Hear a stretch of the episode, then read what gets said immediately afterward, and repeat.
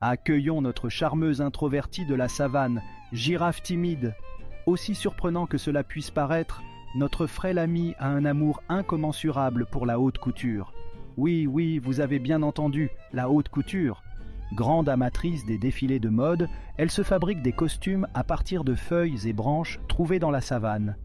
Un jour, alors que Girafe timide était en train de s'admirer dans l'eau d'un étang, vêtu de sa dernière création en lianes et feuilles de baobab, un zèbre, stupéfait, s'est approché d'elle.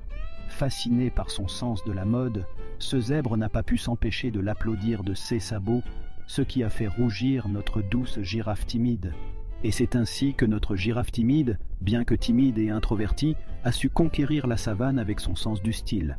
Elle nous apprend que chacun a sa manière de s'exprimer, peu importe sa timidité.